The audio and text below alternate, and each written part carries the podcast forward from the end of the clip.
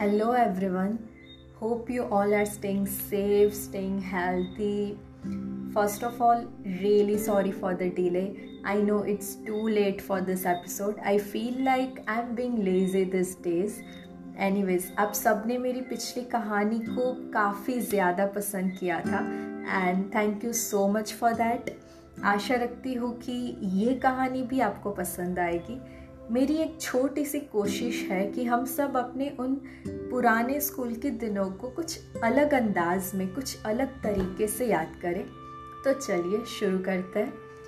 My slam book and the social media bio मैं पिछले काफ़ी वक्त से अपने बुक शेल्फ में एक पुरानी किताब को ढूंढ रही थी। उसे ढूंढते ढूंढते मुझे वो चीज़ मिली, जो शायद रोज़ बरोज़ नहीं आती किताबों के नीचे दब जाया करती थी। उस पर जमी हुई धूल को साफ़ करते हुए उन पुराने दिनों की वो भीगी मिट्टी की महक महसूस होने लगी। Yes it's my slam book उसे खोलते ही मानो एक के बाद एक बचपन की वो सारी घटनाएँ, हकीकतें, वास्तविकता सब इस तरह नज़रों के सामने आ गया जैसे बस ये वही लम्हा है। और बस इन लम्हों को फिर से महसूस करने दो, फिर से जीने दो। I started having my imaginary conversations with myself. But it's not 19 years old me, it's 13 year old girl who was so excited to give her slam book to his school friends और कहा कि ये लो भरो इससे इसे लिख कर बाद में वापस कर देना वो गिफ्ट शॉप पर से उसे खरीदने की जो खुशी होती है ना, वो खुशी तो आज शॉपर स्टॉप के शोरूम से या फिर ड्यूटी फ्री में से जी भर के शॉपिंग करो ना, तब भी नहीं मिलती। पर उस वक्त किसे पता था कि आज हमारी खुशियों की हमें महँगी जगह पे जाकर कीमत चुकानी पड़ेगी। पहले आज जिसे हम लिटल थिंग्स कहते हैं ना, वो बहुत ज़्यादा मायने रखती थी। मेरे ऐसे इमेजनरी कन्वर्सेशंस चल ही रहे थे कि किसी ने दरवाजे पे आके खटखटाया। मानो ऐसा लगा कि टाइम मशीन में बैठकर उस समय से इस समय में वापस आना जैसे बहुत बड़ा रियलिटी चेक था। इमेजनरी कन्वर्सेशंस का टूटना किसे पसंद है? वो तो चीज़ ही ऐसी है कि बस हम करते ही रहे, कभी ख़त्म ही ना हो।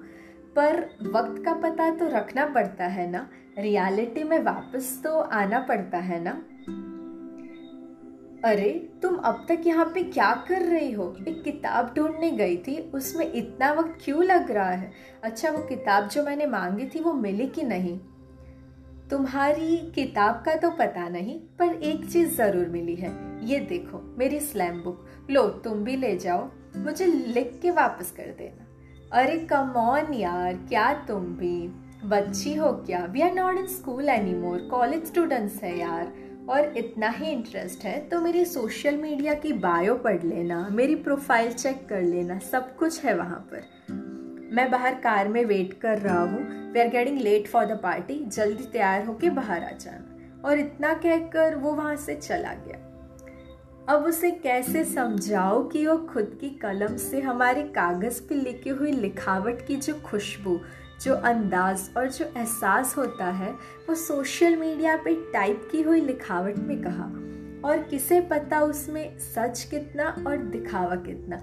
क्योंकि उसे तो पूरी दुनिया पड़ेगी ना। और स्लैम बुक तो सिर्फ़ हम पढ़ेंगे, हमारी अमानत है वो। वो पुराने वक्त का, वो गुजरे हुए कल का, वो पुरानी अच्छी और बुरी यादों का, वो दोस्तों की अपनी लिखावट का। और आज के इस समय में, उस वक्त के लिए हमारे इमेजनरी कन्वर्सेशंस का एक लौता और सच्चा ज़रिया है वो। Thank you so much everyone for listening this I know मैंने बोला था कि I will write murder and mystery story so stay tuned for it जल्द ही एपिसोड वन रिलीज़ करूँगी.